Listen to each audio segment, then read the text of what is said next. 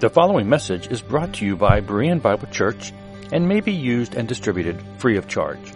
For more free audio, video, and text resources, be sure to visit www.bereanbiblechurch.org.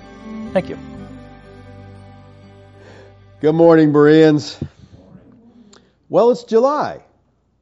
So we're done with celebrating sexual perversion now that Pride Month is over, right?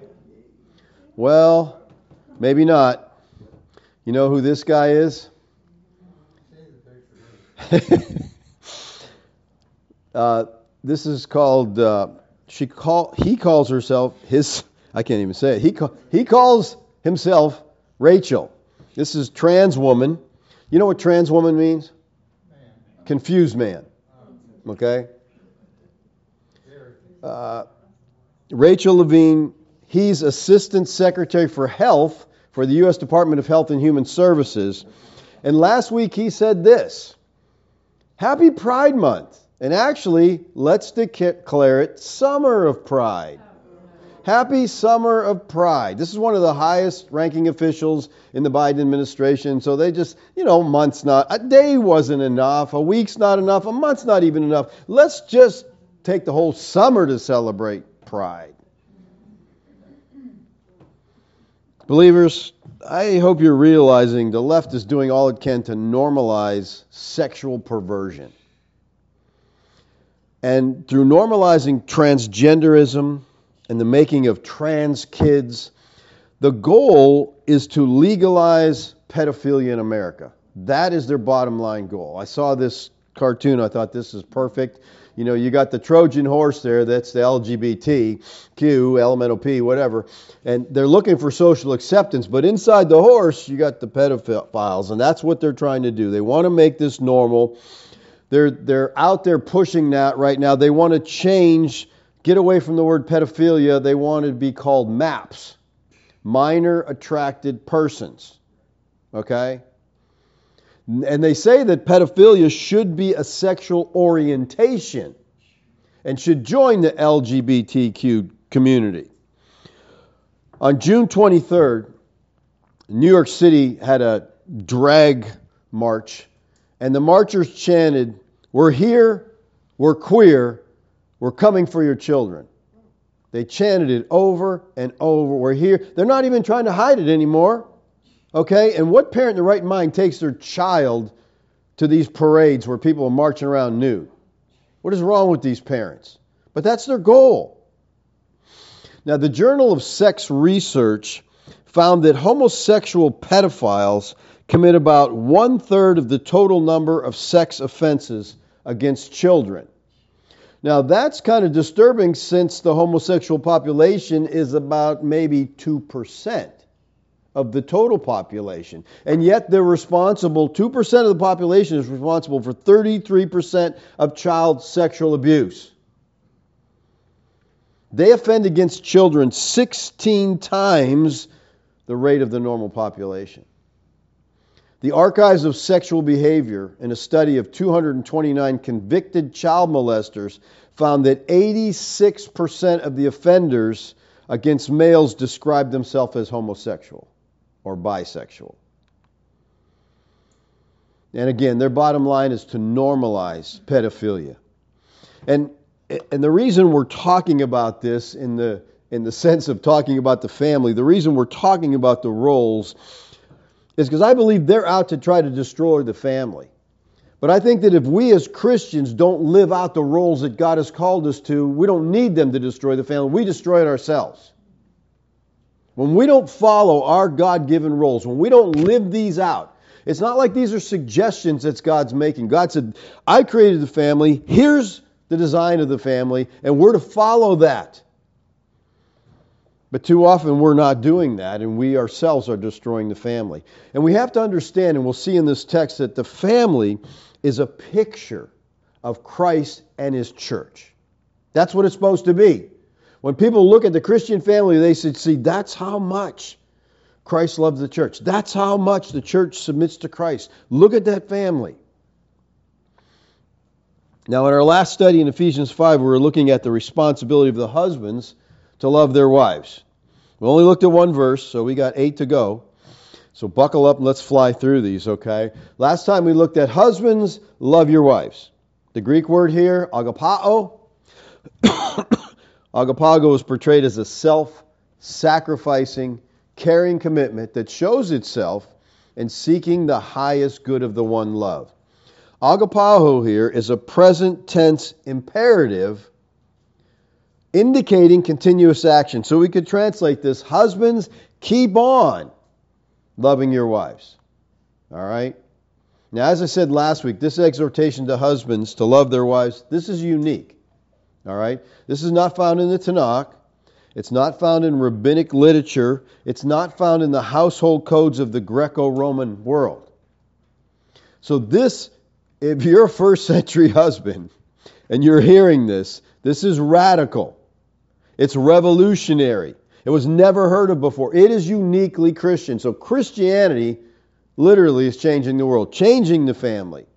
How are we to love our wives? Well, the model and the ground of the husband's love for their wives is Christ's love for his church. And he says, We're to love your wives as Christ loved the church and gave himself up for her. As I said last week, I think this is one of the most difficult commands in Scripture because we're commanded to be continually loving our wives. And that's tough, but then it says, just as Christ loved the church. Which means, guys, and get this, you cannot love your wives apart from sacrifice. Can't do it. John Chrysostom, who preached in the fourth century, he was called the Golden Mouth Orator. He writes this He says, Hast thou seen the measure of obedience? Here also the measure of love. Wouldst thou that thy wife would obey thee as the church doth Christ? Have care thyself for her as Christ doth the church. And if it should be needful that thou dost give thy life for her and be cut to pieces a thousand times, or endure anything whatever, Refuse it not. Yea, if thou hast suffered this, thou hast not done what Christ did. For thou didst, doest this for one whom thou were already united, but Christ for who for her who rejected him and hated him and brought her to his feet by his great care not by threats, not by fear, nor any such thing, so thou conduct thyself toward thy wife. Now, if you feel this is impossible, it is in our strength. And that's why we have to keep the context here in Ephesians in mind. All these verses are preceded by be controlled by the Spirit, Ephesians 5:18.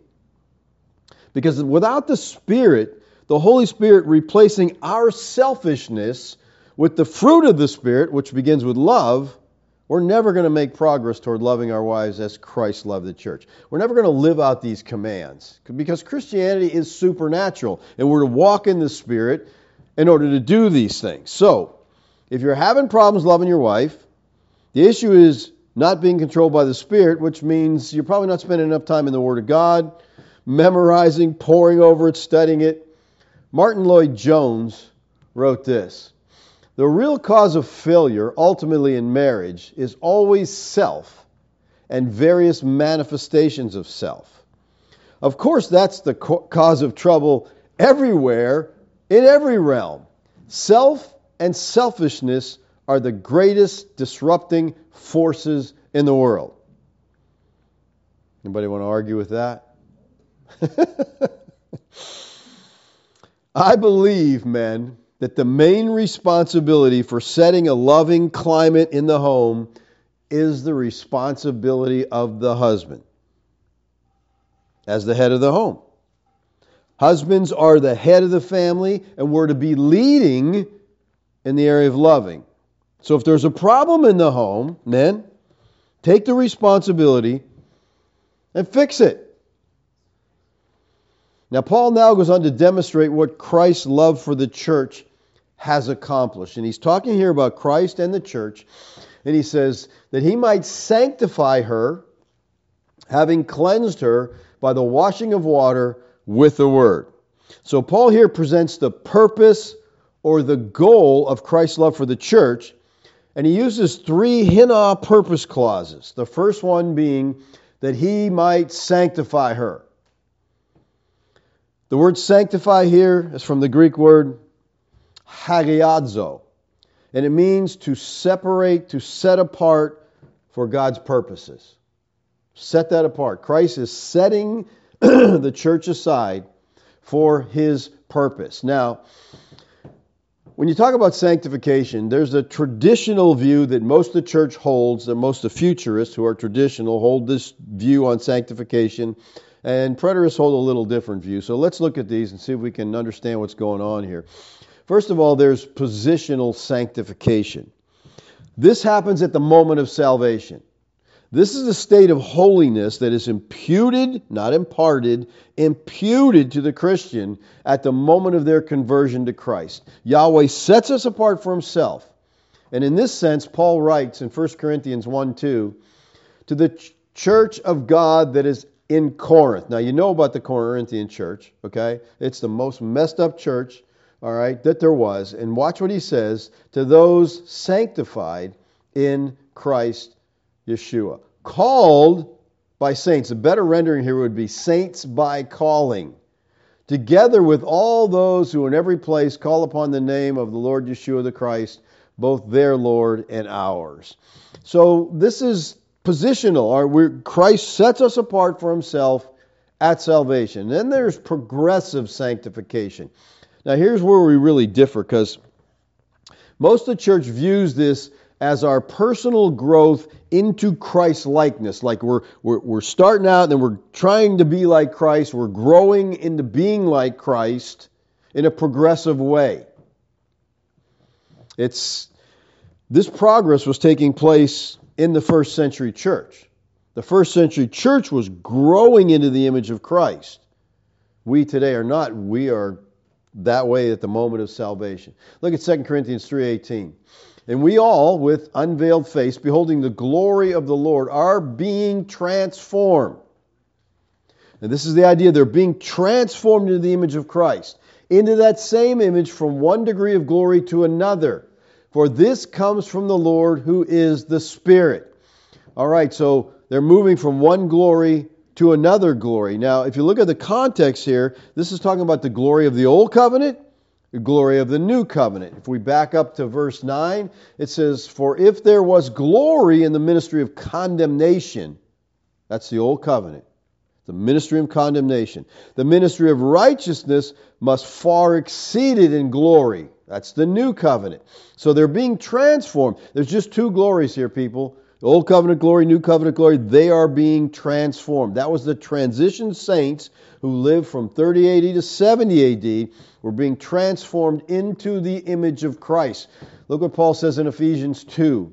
He says, In whom the whole structure, being joined together, grows into a holy temple in the Lord.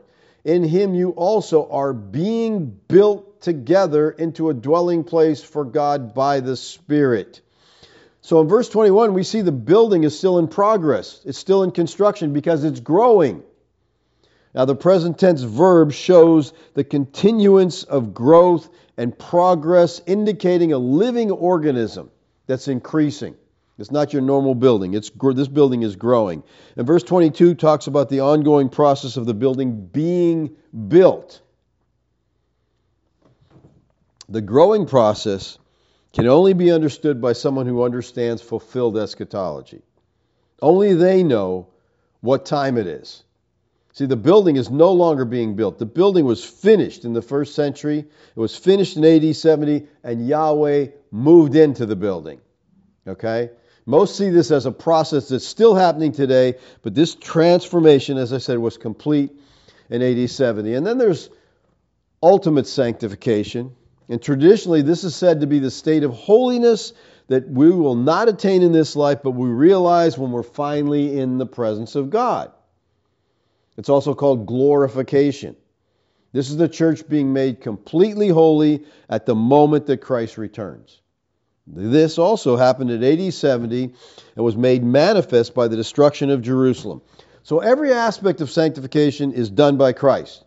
All believers have been sanctified. We have been set apart for Yahweh.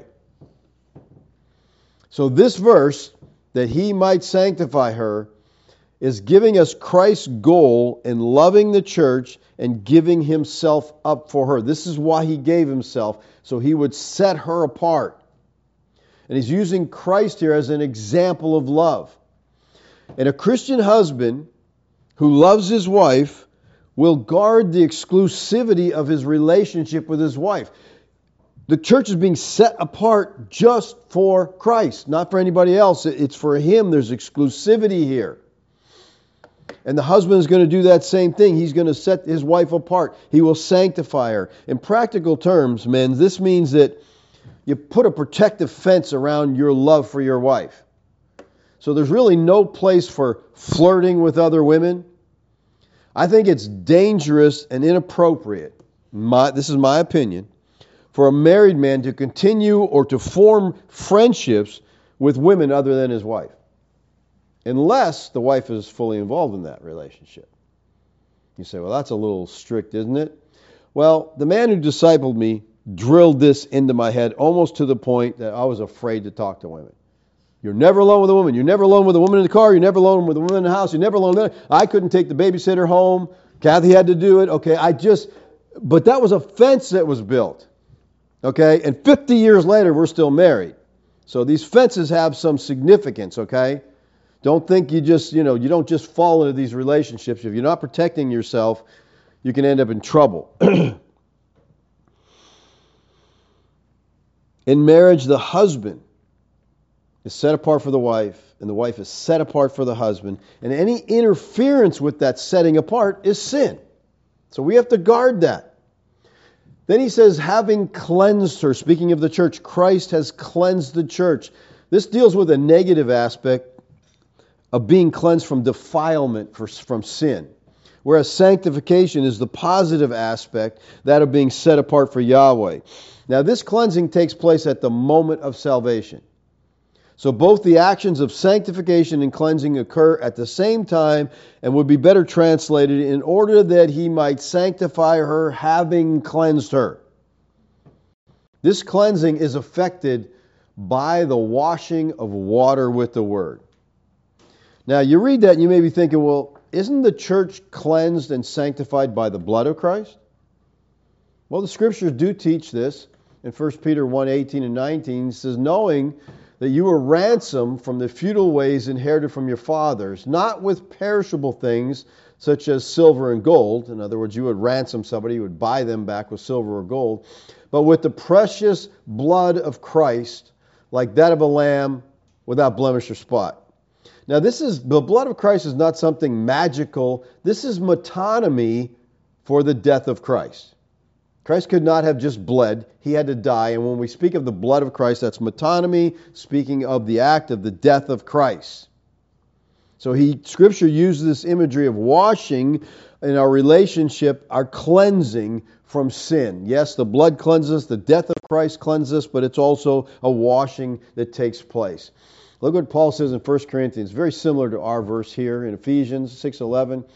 He says, "Such were some of you, but you were washed, you were sanctified. There's the sanctification by the washing. You were justified in the name of the Lord Yeshua the Christ and by the Spirit of our God. Now, many commentators understand this washing of water here with the word to refer to baptism. But there's nothing in the context here to in- indicate baptism. The term word is used nowhere else in the New Testament in connection with baptism. Paul says the washing of water is with the word. Now, the Greek word used here for word is rhema, and it means the spoken or the preached word. And it probably refers to the gospel. The word is not something additional to the spiritual cleansing, it's the means by which it is accomplished. It is through the word of the gospel that we are cleansed, that we are set apart for Yahweh. Yeshua told his disciples when they were meeting in the upper room that they were clean because of the word that he had spoken to them. John 15, 3. Already you are clean because of the word that I've spoken to you. Now in chapter 13, he says, You are clean, but not all of you. Because in chapter 13, Judas is there. Chapter 15, Judas is gone, so he says, You are clean. And you're cleansed by the word that I have spoken to you. The gospel is a cleansing, agent, it is the good news of Christ's atoning death at Calvary. So the word also sanctifies us because he says in John 17, 17, sanctify them by the truth. Your word is truth. And people, that's why it's so important for us to read and study the scriptures. The scriptures cleanse us, they're a cleansing agent. They also sanctify us. It's amazing what the Word of God will do for your life if you spend some time in it.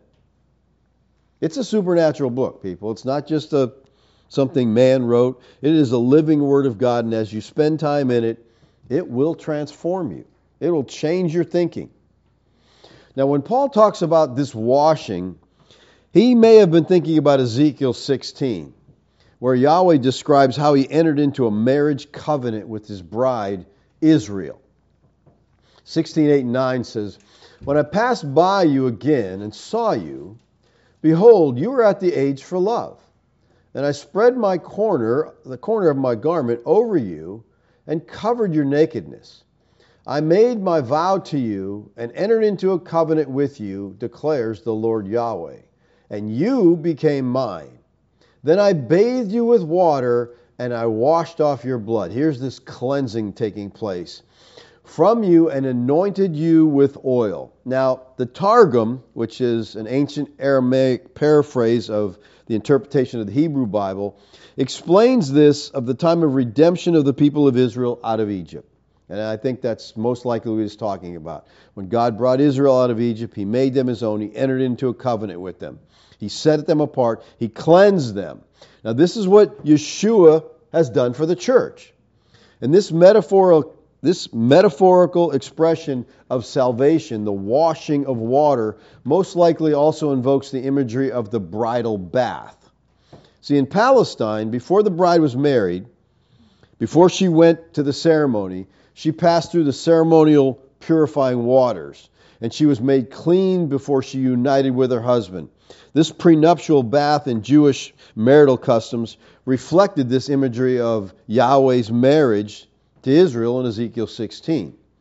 So the reason he sanctifies and cleanses bride, the church, is so that he might present the church to himself in splendor, without spot, wrinkle, or any such thing, that she might be holy and without blemish. Now, this is the second hina purpose clause which shows the purpose of Christ's death. In this context, Christ presents the church to himself, and he has done everything necessary to achieve this goal. This presentation of the church in all her glory, again, probably reflects the imagery of Ezekiel 16 10 through 13. God says to Israel, I clothed you also with embroidered cloth and shod you with fine leather. I wrapped you in fine linen and covered you with silk. I adorned you with ornaments and put bracelets on your wrist and a chain on your neck, and I put a ring on your nose and earrings in your ears and a beautiful crown on your head. Thus you were adorned with gold and silver, and your clothing was of fine linen and silk and embroidered cloth. You ate fine flour and honey and oil. You grew exceedingly beautiful and advanced to royalty. This is a picture of the bride in all its glory. Now, let me ask you something. when does Christ present the church to himself? When is that supposed to happen?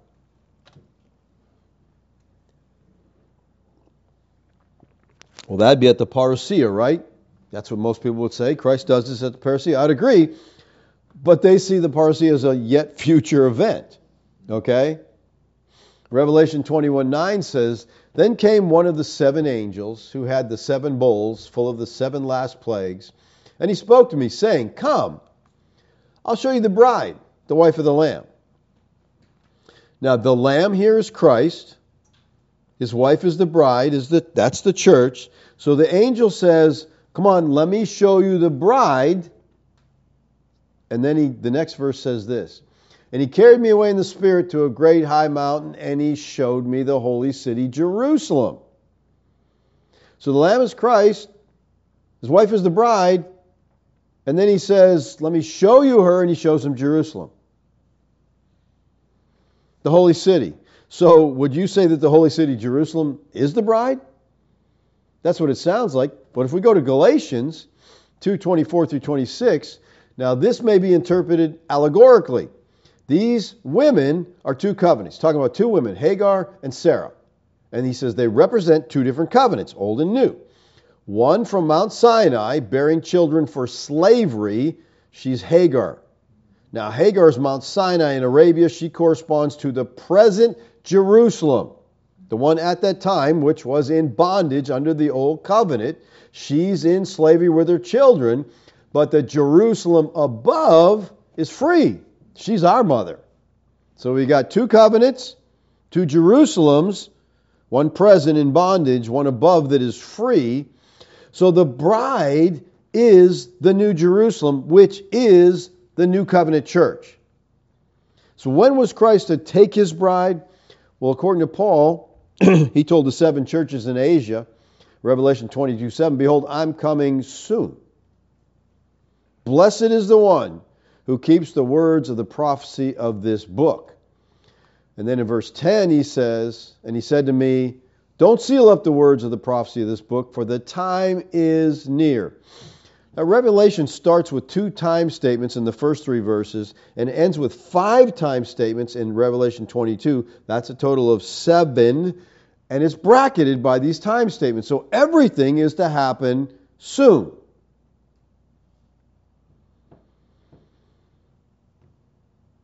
So to us, it's not near. It couldn't have been near 2,000 years ago and then been near today. If the word near means anything, if the word soon means anything, you can't have soon in 2,000 years. Yeah, still soon. Ask any Christian today, when do you think Christ is coming? And they're going to say, soon. And you just say, how long is soon? Because he said this 2,000 years ago, I'm coming soon, and we're still 2,000 years away. What, does, what is the definition of soon? I, I don't know why this is hard. It doesn't seem hard to me. Now, the Oriental marriage was characterized by three things. First, the betrothal. And the parents arranged this, you know, mostly. It wasn't up to the individuals. Usually, as a rule, the father would arrange the marriage for his daughter. And the marriage was a legal marriage when the betrothal took place. Now, a lot of pe- people like to take the betrothal, make it like an engagement. No, it's not even any comparison because engagements are broken off. No, you know, I just changed my mind. Sorry. See you later. It doesn't work that way. If a man died who was betrothed to a woman, the woman was considered a widow.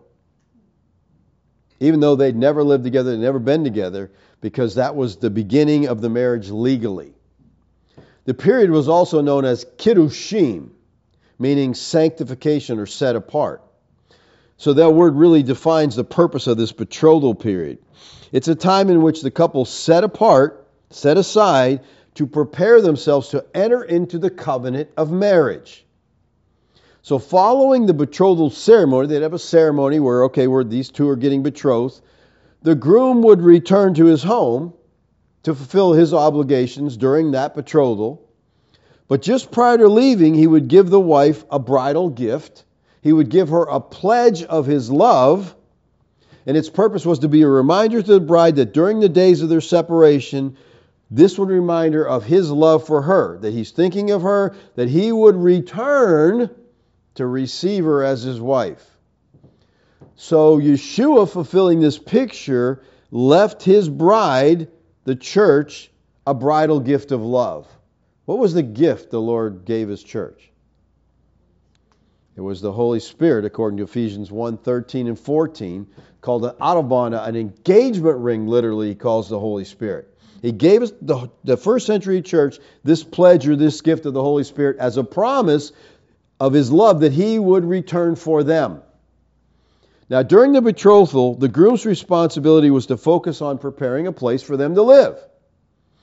And he didn't just go out and build a house for them. What would he do?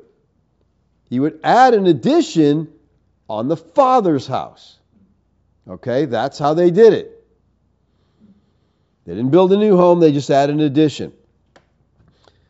Isn't this what Yeshua said he was doing? Let's go back to John 14. He says, In my Father's house are many rooms. Remember the old translations had mansions? How do you have mansions inside a house? I don't know how that works. Must be a really big house to have mansions inside. That's a big house, okay? But, you know, this is a correct translation. My Father has a house. There's got a lot of rooms. If it were not so, what I've told you that I go and prepare a place for you. And the, he's talk, Christ is talking to his bride. I'm going to prepare a place. And if I go to prepare a place for you, I will come again and will take you to myself, that where I am, there you may be also. He's fulfilling the part of the betrothed. He's going away, preparing a place, then to come back get him. Now, during this time, the bride would consecrate herself and prepare holy garments for the upcoming marriage. It was usually like a year long, and one of the purposes was to make sure she's not pregnant. Okay, you go a year, okay, she's good, everything's fine. Then at a certain time, and we didn't know what the time was, the time was determined by the father. The father would say, Son, go get your bride. It's time. You got the room built, everything's ready, go get her. He would come to the house of the bride because he had a place already, and he'd come with his friends, and she would have a bunch of friends with her, and they'd come and they would take the bride. We people are selected by the Father. The first century church was selected by the Father to be the beloved Son's loving and precious bride. And Yahweh bought them by his blood, and they belong to him, and he is their husband, and they are his wife. And then Yeshua left to prepare a place for his bride. And this is where most of the church is at today, right? They, the, he left to prepare a place, and it's 2,000 years, and they're still waiting. Okay? If the bride is the first century church, how is it still waiting? They're dead. They're dust. Okay? They're not waiting for anything. And again, Yeshua says, I will come again and will take you to myself, that where I am, there you may be also. So he'd take the bride to the house, and there they would have the marriage feast. This is part number two. Now they're having a marriage feast. This is the second stage, the marriage feast. And listen, people, it's not like today. It's more than you have a sit down dinner, you dance a few dances, and everybody goes home. This was seven full days of food, music, dancing, and celebration. Now that is a wedding, okay? So that meant everybody took off a week. You went together and you basically partied for a week. This kind of gives you some indication on the importance of marriage to the first century. This celebration, this is a week celebration. I mean, we're partying, we're drinking, we're just having a great time. And then after that, they would begin to live together. The final stage. So those three stages are all seen in the relationship with the church to Yeshua. Again, John 14, 3, he says, If I go and prepare a place for you, I'm going to come again and take you to be with myself, that where I am, you may be also. Now, he's talking to first century disciples. The you here is those disciples. I'm going to take you to myself and where I am, you will be there too. I'm taking you to the Father's house to be with me. Okay? And if he didn't return in the first century to take them, then he deceived them somehow. But he did come. And in AD 70, he returned to take his bride and to celebrate his marriage supper. Notice what he says about the bride. She's going to be without spot or wrinkle or any such thing. This is not talking about wrinkles as a clothes, it's talking about wrinkle on the face. And it's a word picture that describes the body of Christ as not being worn or weather beaten. She's perfect. I kind of have an idea that a 2,000 year old bride would have some wrinkles. Okay? and here's what I want you to understand here the bride can do nothing to make herself beautiful. This is the work of Christ on the cross. He made her this way. He gave himself for the church. He washed her. He made her glorious. He made her beautiful, without spot or wrinkle. He set her apart for himself that she might be holy and without blemish. This is the third hina purpose clause that she would be holy and without blemish. Now, is Paul referring to the position of the first century bride or to their practice? If he's talking about their standing before God, is that what he's talking about, or is he referring to how they live? They're going to be holy and without blemish. Which is it? Well, to answer wrongly here is going to cause a lot of confusion, people. He's talking about their position before him because he's doing this. She'll be holy and without blemish. Not talking about her character, not talking about her actions. He's talking about her position before him. He made her this way. In the Old Covenant, these two adjectives, holy and blameless, were used to describe the unblemished animal set apart for Yahweh as an Old Covenant sacrifice. Also, we see that unholy men could not approach Yahweh, but only stand at a distance. There was always a, a physical separation between sinful men and the holy God. So being made holy and blameless makes it possible for us to dwell in his presence because our sins and our uncleanliness have been removed by Christ. Now, commenting on this verse, John MacArthur writes this You, as a husband, have the responsibility to wash your wife with the Word of God, to provide continual washings with the truth of the Holy Scriptures, so that all the stains are taken away. So it's the husband's job to make the wife beautiful and stainless and no that's ridiculous. This is these verses verses 26 through 27 are not talking about the husband's responsibility. Please get that. You can't do this for your wife. It's talking about yeshua's love for the church and what he did for his bride to make her perfect. This is the work of christ. Husband you're not doing this now, in verse 28 through 33, Paul goes back to addressing the husband. Here's what you're supposed to do. In the same way, husbands should love their wives as their own bodies. He who loves his wife loves himself. In the same way, here is hautos, meaning in the same manner. It points back to the love of Christ described in verse 25 through 27 and the primary obligation of the husband, this is a simple one, just imitate Christ. Just do what Christ has done, okay? Specifically, he's talking here about sacrifice.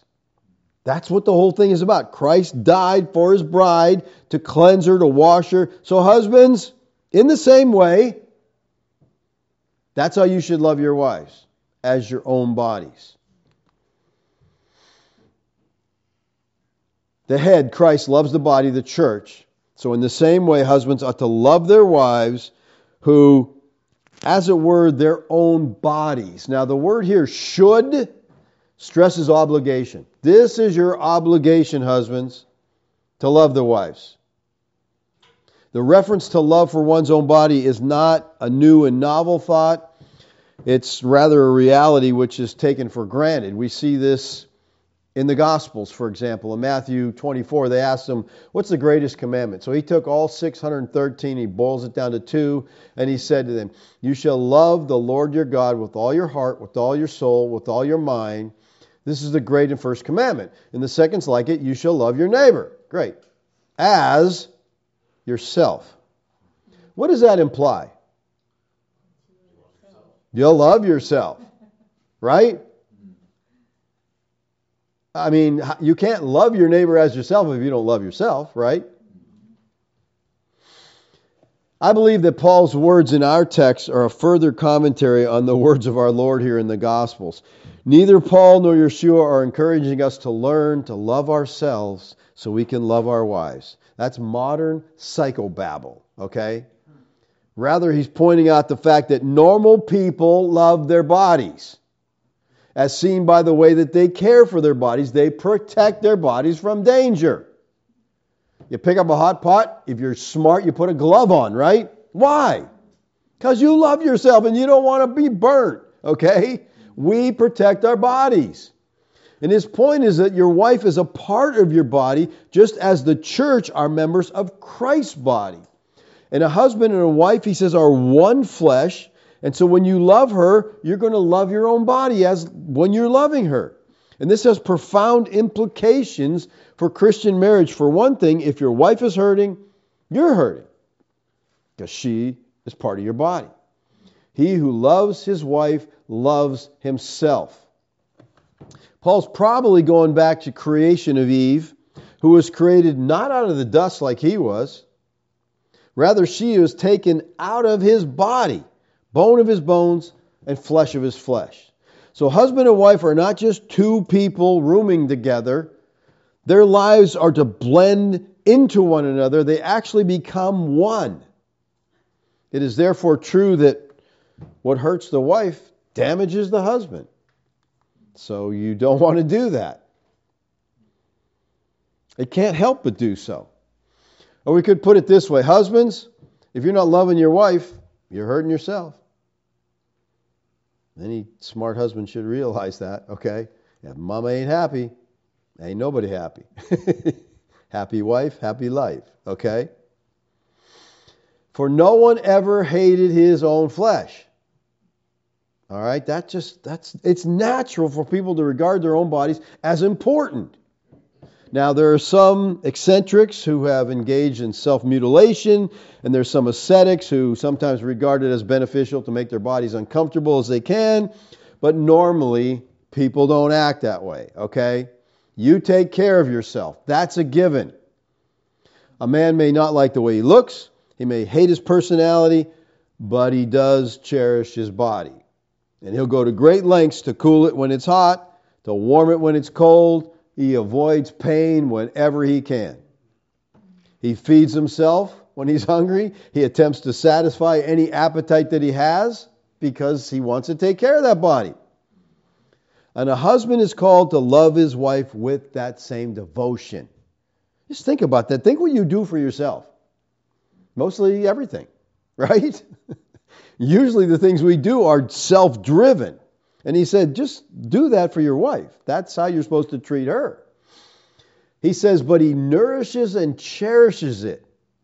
Now, the word nourish here comes from ektrepho, which means to feed. It's used in the Bible primarily of nurturing children, providing nurture, providing a climate for growth and development. And then the word cherishes here is the Greek thalpo, and it means to brood which, you know, we use the word brood to describe a hen incubating an egg, which takes time, takes effort to be involved in doing that. The word means warmth, and it pictures a mother tenderly holding her infant against her to keep it warm from the cold. And Paul uses this word of a mother in uh, 1 Thessalonians 2 7.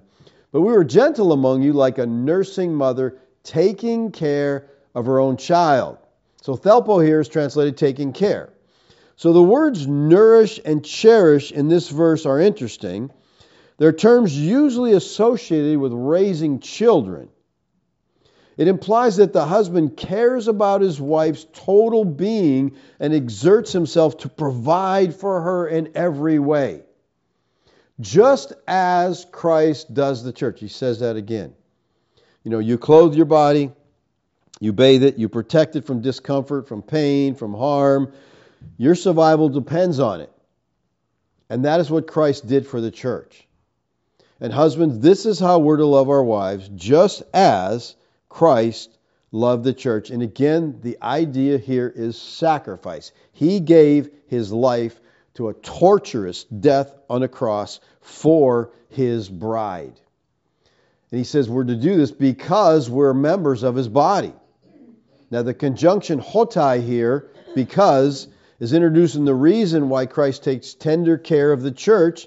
It's because we're members of his body. What has been said so far about Christ's care for the church applies to all believers. And the way that Christ cares for us, loving, forgiving, protecting, giving, that's how husbands are to love their wives. He says in verse 31 Therefore a man shall leave his father and mother and hold fast to his wife, and the two shall become one flesh.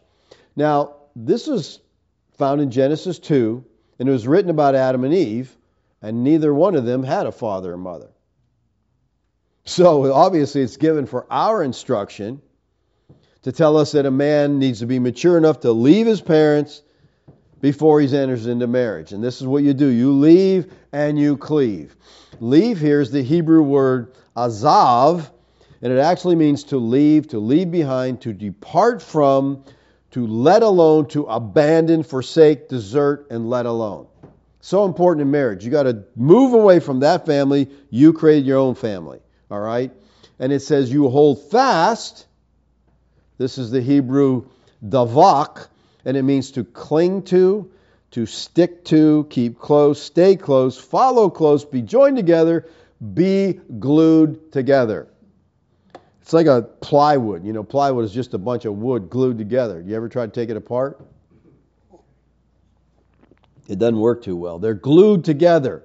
He teaches that the husband and wife are one flesh, and thus the husband is compelled to love his wife just like he does his own body. And when Yahweh instituted marriage, it was between, it's crazy I have to say this. It was between a man and a woman. Okay? That's what marriage is all about. God invented marriage. There's no provision for man for man, woman for woman marriage, you know, man to animal, none of this other nonsense stuff. Okay, it was just God invented it and he said, okay, I'll take a man, take a woman, and let them join together. And that's how it is. And anything else is an abomination to him. Now, the original was quoted in Genesis 2:24. Paul quotes that in Ephesians 5:31. What is the difference between the original in Genesis and Paul's quote? Paul adds one word that makes all the difference in the world.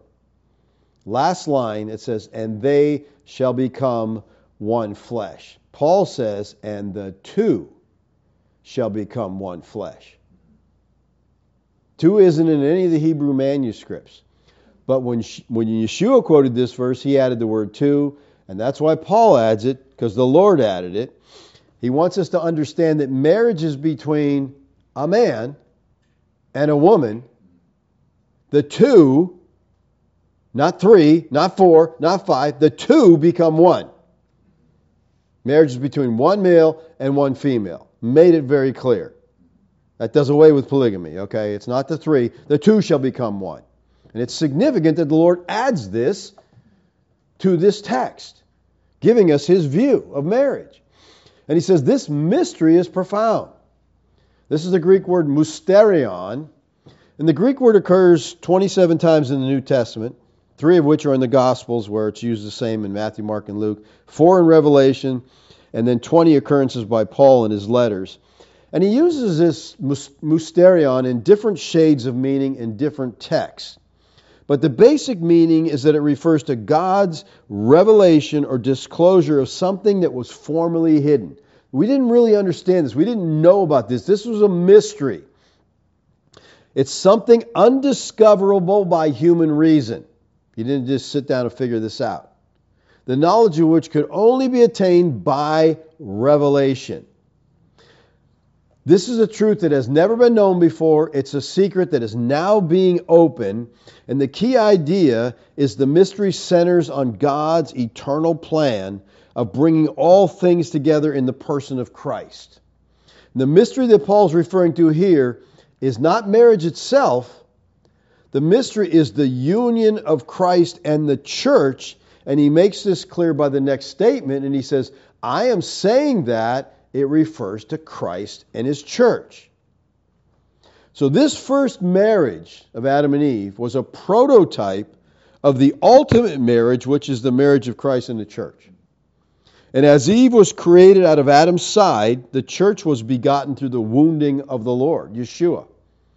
This union of Christ and the church is to be reflected in the Christian marriage. Again, that's why this is so important. God creates the family. He says, here's the roles wife submit, husband love. As you do that, the people will look at you and they will see Christ and his church. The Old Covenant marriage is used typologically of the relationship between Yahweh and the covenant people Israel.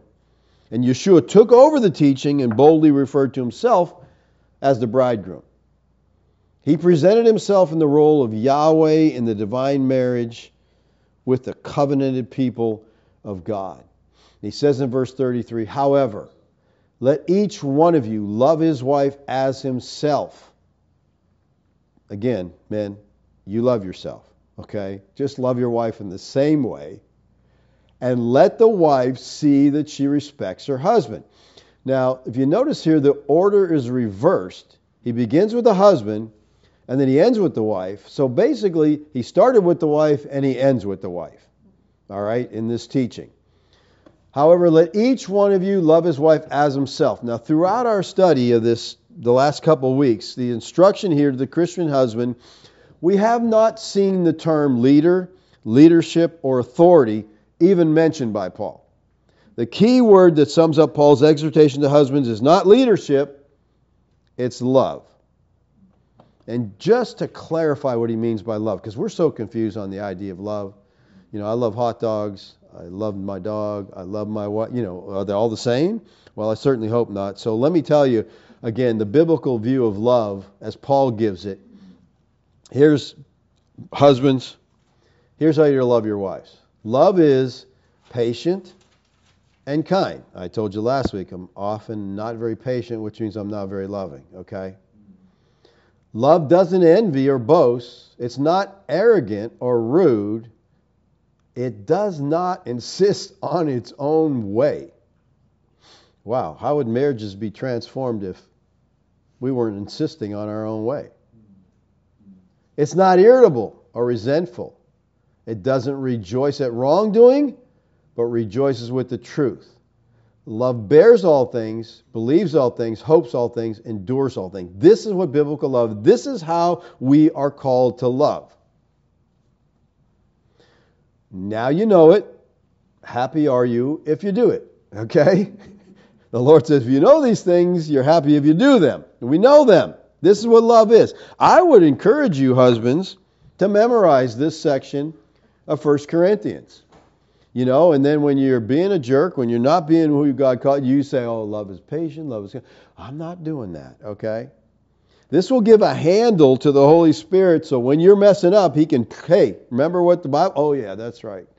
I'm not I'm not boasting. I'm not supposed to be I'm not supposed to insist on my own way. As you memorize the word of God again, that handle is there for the Holy Spirit to get your attention when he needs to.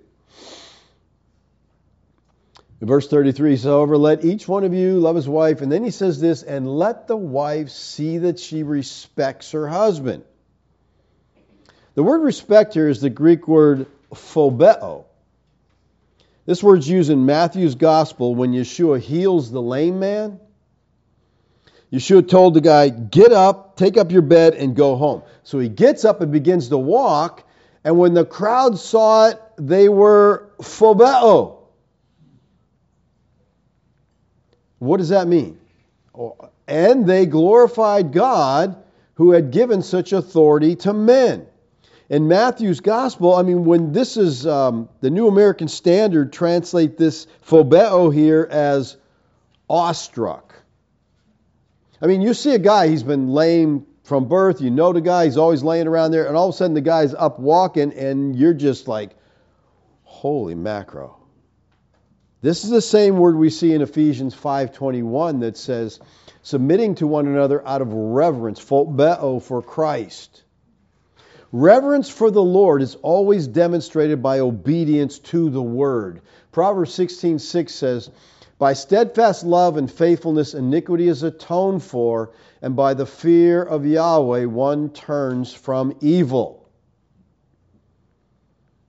This verse tells us that the fear of Yahweh promotes holy living. As we are all to reverence Christ, the women here are told to reverence their husbands. The woman who truly reverences and respects her husband, as she should, is not going to do anything to bring disgrace, dishonor, or pain to the heart of her husband. Now, please remember, husbands, wives, All this is only possible as we are controlled by the Spirit of God. As we're letting the Word of Christ dwell in us richly, we're controlled by the Spirit, then we can begin to live out these things. But it's not automatic, it's not something that just happens. It is the exact opposite. The more you neglect your marriage, the further it will deteriorate. The, the second law of thermodynamics works in your marriage. You have to constantly work at it. And if you take a break, you're going to suffer the consequences of that, all right? And believers, we are called to show the world the love of Christ for the church. We are to show the submissiveness of the church to Christ by our marriages. So, as people look at your marriage, do they see the mystery of Christ in the church? They're supposed to.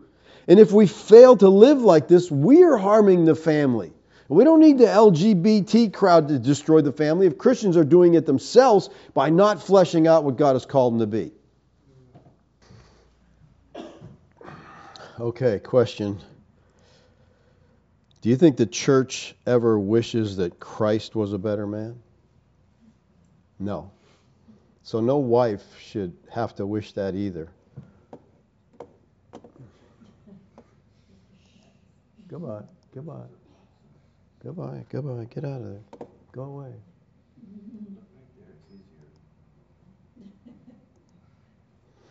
Wow, it's complicated.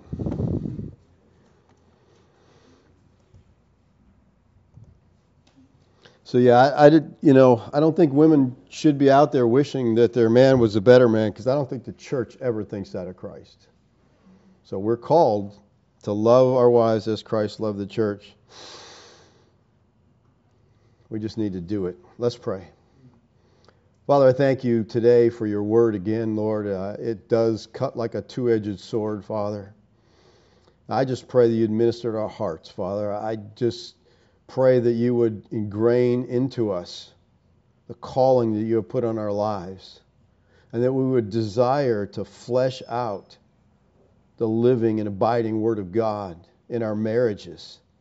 And I think if the world would see something special, something unique, something different in a Christian marriage than what they see, it might make a difference, Lord, in our world. Help us, Lord, to fulfill what you've called us to. May we be controlled by the Spirit of God. May we spend time in the Word of God, poring over these texts. May we memorize these texts that will help us, Lord, to be the people you've called us to be. Thank you, Father, for providing everything we need to fulfill what you've called us to do. Help us to do it, Lord. Amen. Amen. Okay. Questions? Comments?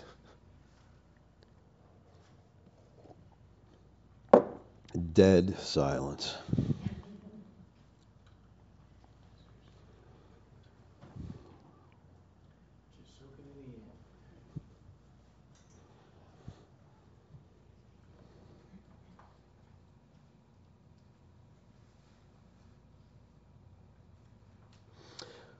Okay, I, I don't know who this is from, but it says front loaded question. Since we're speaking of marriage, what do you say to those who say that since we are married in the sight of God, we as believers have no need to seek the government's licensure, permission, or approval? The government has done nothing but debase and corrupt God's institution of marriage. Why bother to seek their recognition? I my personal position is you don't need the government's acceptance, you don't need their permission, you don't need their license. Okay? But here's the thing. If you're just going to be married in a, you know, a Christian ceremony and you're going to leave the government out of it, you have to make some provisions for your wife legally. Okay? My wife had a friend who was living with this guy for 20 years. He got sick and died. His parents threw her out in the street and she was out of nothing, no house, no anything. Because they had nothing. So yeah, you don't need the government, but you're going to have to use go around in other ways and, you know, do government forms and whatever to make sure that she's taken care of. Because you're not loving your wife, you're not providing for her after you're. Well, you would still you you wouldn't have sex. You're not supposed to have sex until you are married, but the marriage doesn't have to be governmental. Okay, so you can just decide we're married, No, I think you have to go before the church. I think there has to be witnesses there. Marriage is a covenant between two people. And you want to do that in public or with your church family so that it's recognized as a marriage. That is my opinion. We're, we're too reliant on the government, okay? There's nothing, there's nothing in the Bible about go get your license, you know, go pay the government money so you can do whatever. You have to pay them for everything, okay? You, they want you to pay to collect rainwater that comes off your roof. You know, build an addition on your house, you know, put a garden in your yard. It's just stupid. It's government intervention. And I, I, I'm not a big fan of the government, okay? Erase that from the tape so we don't. The IRS. Well, here's the thing. If, if, you, you, it's hard to fight them because if you don't play by their rules, then guess what? Prison. Yeah, you end up in trouble. All right. Uh, Norm says, Are these references to water and washing and cleansing by the word that Yeshua was saying to Nicodemus when he told him, Except a man be born again of the water and the Spirit, he cannot enter the kingdom of God? Something Nicodemus should have known, being the teacher of Israel. Yes, he should have known about that washing, because that was that was a like I said, Ezekiel made it clear. It was a it was a clear thing. That was the reference to you know God cleansing you, God making you what He wanted you to be.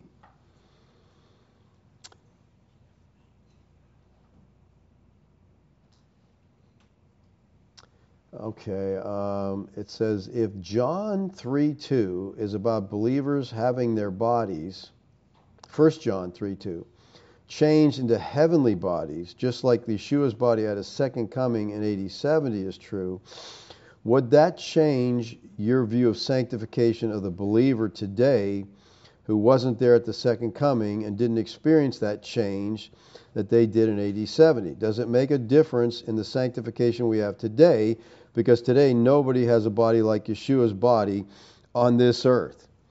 Um, first of all, 1 John 3 2, let me go there. I don't know what you're talking about body there.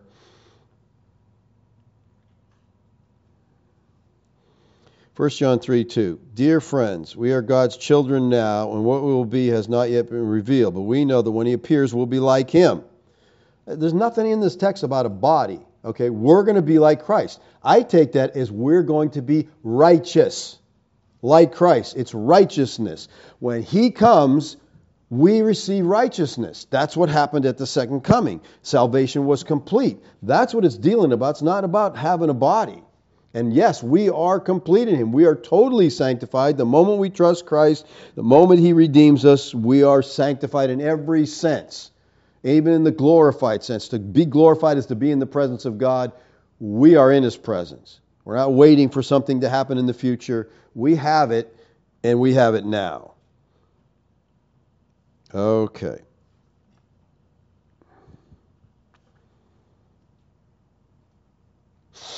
Uh, someone asked the two becoming one flesh. Might that refer to bearing children, two unique individuals producing flesh that is combined of two? You know, I thought of that, but what if they, they don't have kids? The two, it doesn't mention children in the text, but I, I think that, that, that you could use that analogy. The two definitely become one in their children, but if they don't have children, they're still one flesh in the marriage, okay? Whether they have kids or not.